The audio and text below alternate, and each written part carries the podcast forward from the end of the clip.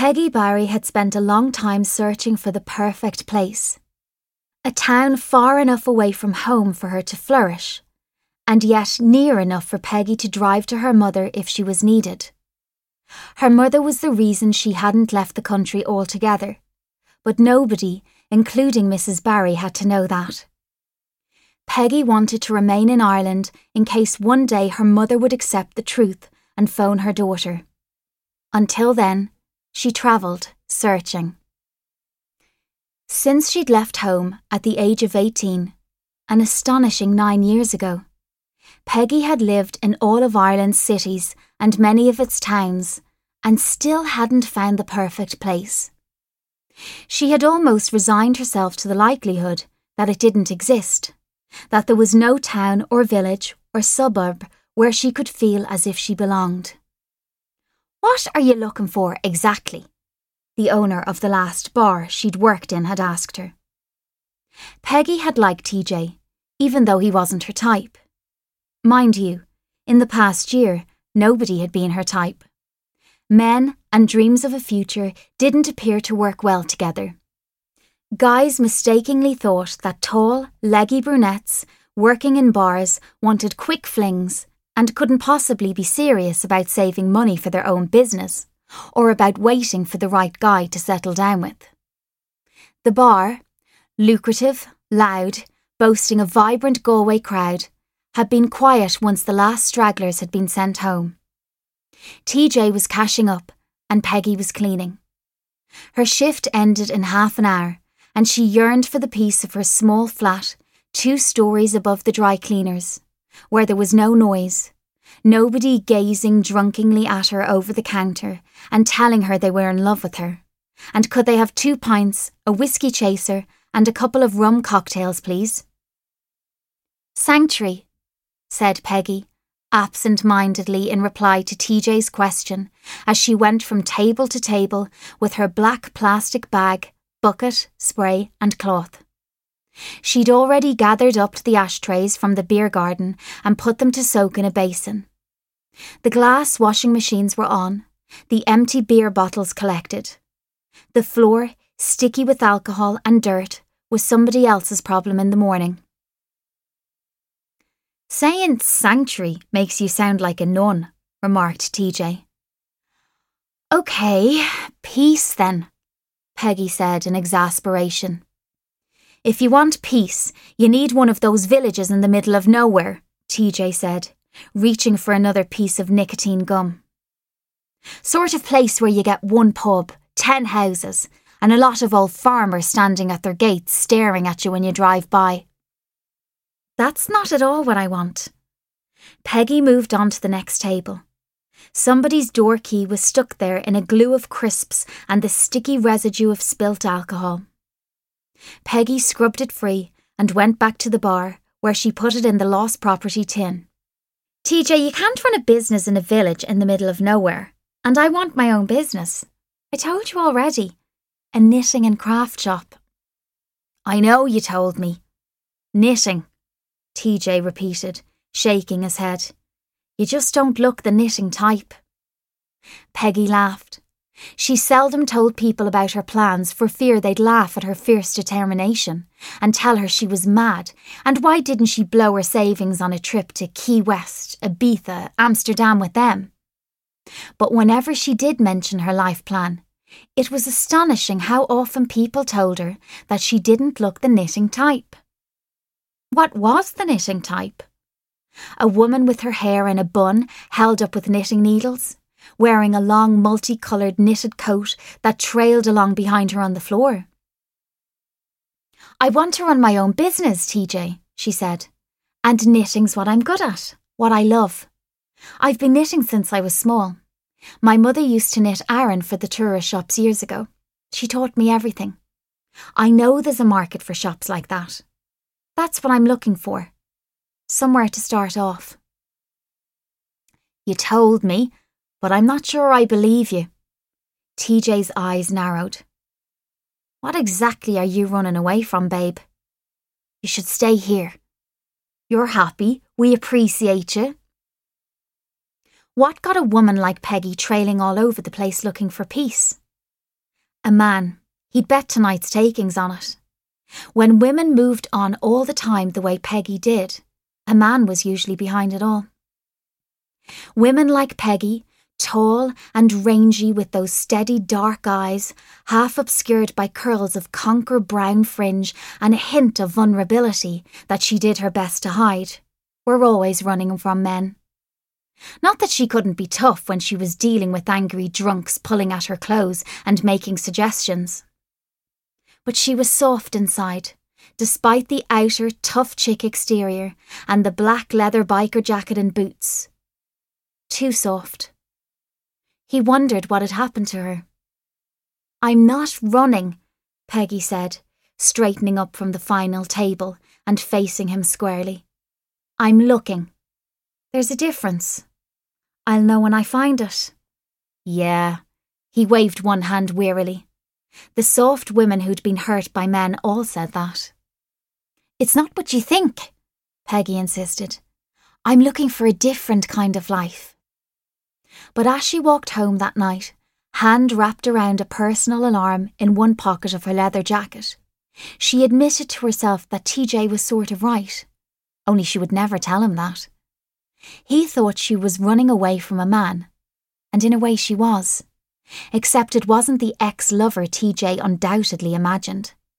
She was running away from something very different.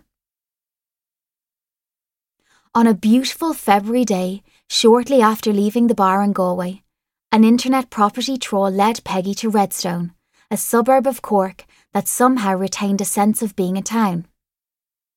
On the computer screen, the premises near Redstone Junction had it all a pretty Art Deco facade, a big catchment area, and lots of other shops and cafes nearby to bring in passing trade. Now, as she drove her rattling old Volkswagen Beetle slowly through the crossroads, she felt a sense of peace envelop her. This might, just might be the place she'd been looking for. It helped that it was such a lovely day, the low angled winter sun burnishing everything with warm light. But she sensed that she'd have liked the place even if it had been bucketing down with rain. There were trees planted on the footpaths, stately sycamores, and elegant beeches with a few acid green buds emerging giving a sense of the country town Redstone had been before it merged with the city. The facade of one entire block was still dedicated to Morton's grain storage. Pale brick with classic 1930s lettering chiselled into the brickwork itself, although the grain storage was long gone, and the ground floor had been converted to a row of shops that included a pharmacy, a Shishi delicatessen cum cafe, and a clothes shop. Peggy parked the car and walked back through the little junction, loving the black wrought iron streetlights with their curlicues where the lamps hung. It was impossible to tell whether they'd been installed a 150 years ago or were a more recent addition. She loved the trees and the flowers planted diligently around them, probably by a team of local people involved in the Tidy Towns competition, she thought. They'd obviously chosen a host of bulbs, for now buttery yellow early crocuses and pale narcissi were sweetly blooming in wooden troughs at the base of each tree, along both arms of the crossroads. Nobody had ripped up the flowers or stubbed cigarettes out in the earth. The people here obviously admired how they brightened up the street. Even before she'd looked over the premises for rent, a former off licence, which had unaccountably gone out of business. She'd felt a kind of peace in Redstone. The vacant property was a double fronted shop with two large rooms out the back and a flat upstairs, should she wish to rent that too, the estate agent added hopefully. The downstairs would need only cosmetic work, but the upstairs needed a wrecking ball, Peggy thought privately. The fittings were old and hazardous, Besides, living over the shop was a mistake. She knew that after working as a waitress in a Dublin bistro and living upstairs. Downstairs is enough for me, Peggy said. I don't have a death wish. The agent sighed. Ah, well, plenty of people are looking for bijou doer uppers, he said overconfidently. As long as the floor's safe and they don't come crashing down to my place when they're using the sander, Peggy replied. The landlord's responsible. The agent laughed. Peggy eyeballed him. What was it about a woman in tight jeans and a leather jacket that made people think you were both ignorant of the law and a pushover? I mean it, she said. The deal to rent the shop was signed five days later. She found a small cottage for rent at the end of St. Bridget's Avenue on a 1950s estate of former council houses, about a mile away from the shop. The house wasn't overly beautiful, with its genuine 50s decor, but it was all she could afford. Peggy celebrated her new life with a quarter bottle of champagne and a takeaway pizza in front of the cheap television come DVD player she'd bought years ago. She slotted Sleepless in Seattle, her favourite film of all time, into the player, sipped her champagne, and toasted herself. To Peggy's busy bee knitting and stitching shop, she said, happily raising her glass before biting into the pizza. She'd achieved her dream and her life would be different from now on. The past was just that the past. Then she settled down to watch Meg Ryan and Tom Hanks nearly but not quite miss each other, and she cried, as she always did. The process of renovating the shop had to be accomplished as quickly as possible so she could begin trading. Peggy knew exactly what she wanted and loved the hard work of rolling up her sleeves and getting into it, discussing the finish of the shelving with Gunther, the carpenter and shop fitter, and working with the sign maker to get precisely the signage she had in mind. You certainly know what you want, the sign designer said. So many people dither for ages over different styles. Peggy had smiled at her. I've been planning this for a long, long time she said. But in spite of all the activity over paint, wood finishes, and what shape to have on the cast iron sign that hung at a right angle to the door, what Peggy hadn't expected was to fall quite so much in love with Redstone itself. She loved the small town feel of it all, though it was nicer than any of the many towns she'd lived in through her life. She loved the way people greeted each other cheerily. How's the leg, Mick? One man had yelled at another at the crossroads one morning as Peggy made her way to the shop. Ah, you know, replied a tall, elderly man with a stick and a small dog bouncing at the end of a lead. Not up to line dancing yet, but some day. Did you ever get that thing sorted out? No, said the first man solemnly, adjusting his briefcase so he was still holding it under the other arm. It's the timing, isn't it? Still, I might yet. The lights changed, and the man with the dog limped off in the direction of the small shopping centre tucked snugly away behind Main Street. What was the thing? Peggy wanted to know. Why wasn't it sorted yet? She had to control herself not to run and ask Briefcase Man, who was crossing the road and heading off in the opposite direction. What was this madness that possessed her? Wanting to know about people. It was unlike her. She'd spent her entire life avoiding getting to know anyone. That way, they didn't want to know you. Peggy was the girl who'd live in a town for a year, blending into the background as far as possible, remaining on the fringes of everyone's lives. She'd spent too long as a solitary child to learn the gift of easy friendship as an adult.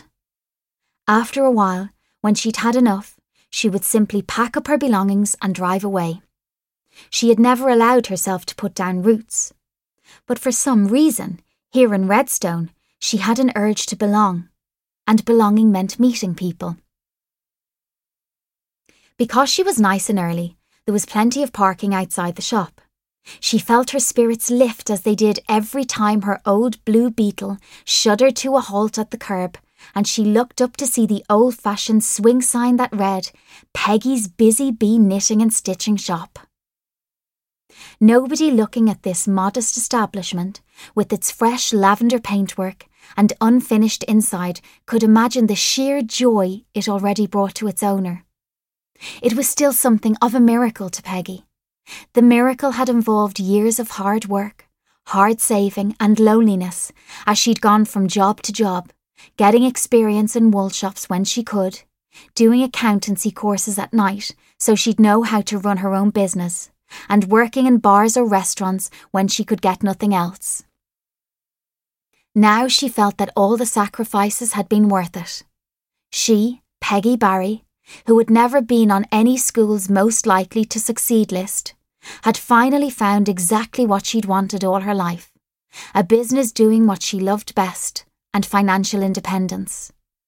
She was her own boss, and she would never answer again to any man.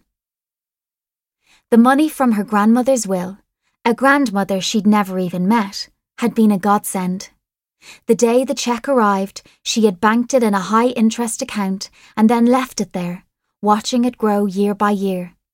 Without that, she wouldn't have been able to open up her own shop. Surveying her empire as she got out of the car, Peggy ran through the sums in her head.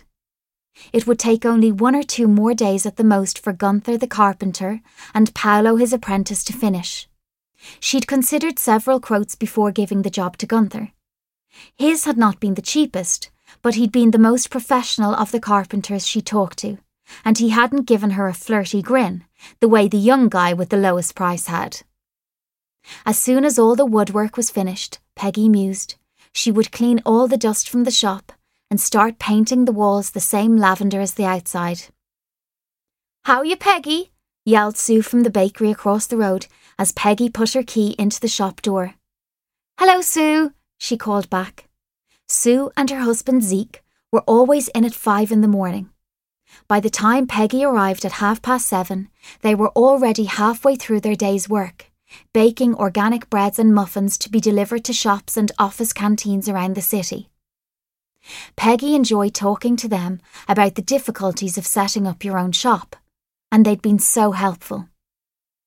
Advertising the Oaklands News. Don't bother with the Redstone people. They charge twice as much and will mess up your advertisement every time, Sue advised. Our ad for handcrafted cakes turned into dead crafted cakes. There wasn't exactly a rush for them after that. What's your web presence like? said Zeke. A bit basic, but I'm working on it. Good. In the meantime, stick up your cards everywhere, he added admiring the lavender coloured note cards Peggy had commissioned with the shop's name and pen and ink illustrations of wool and fabrics, along with the shop's address and fledgling website. Be shameless. Ask everyone who has a notice board if you can push one up. Introduce yourself everywhere, even if you're shy.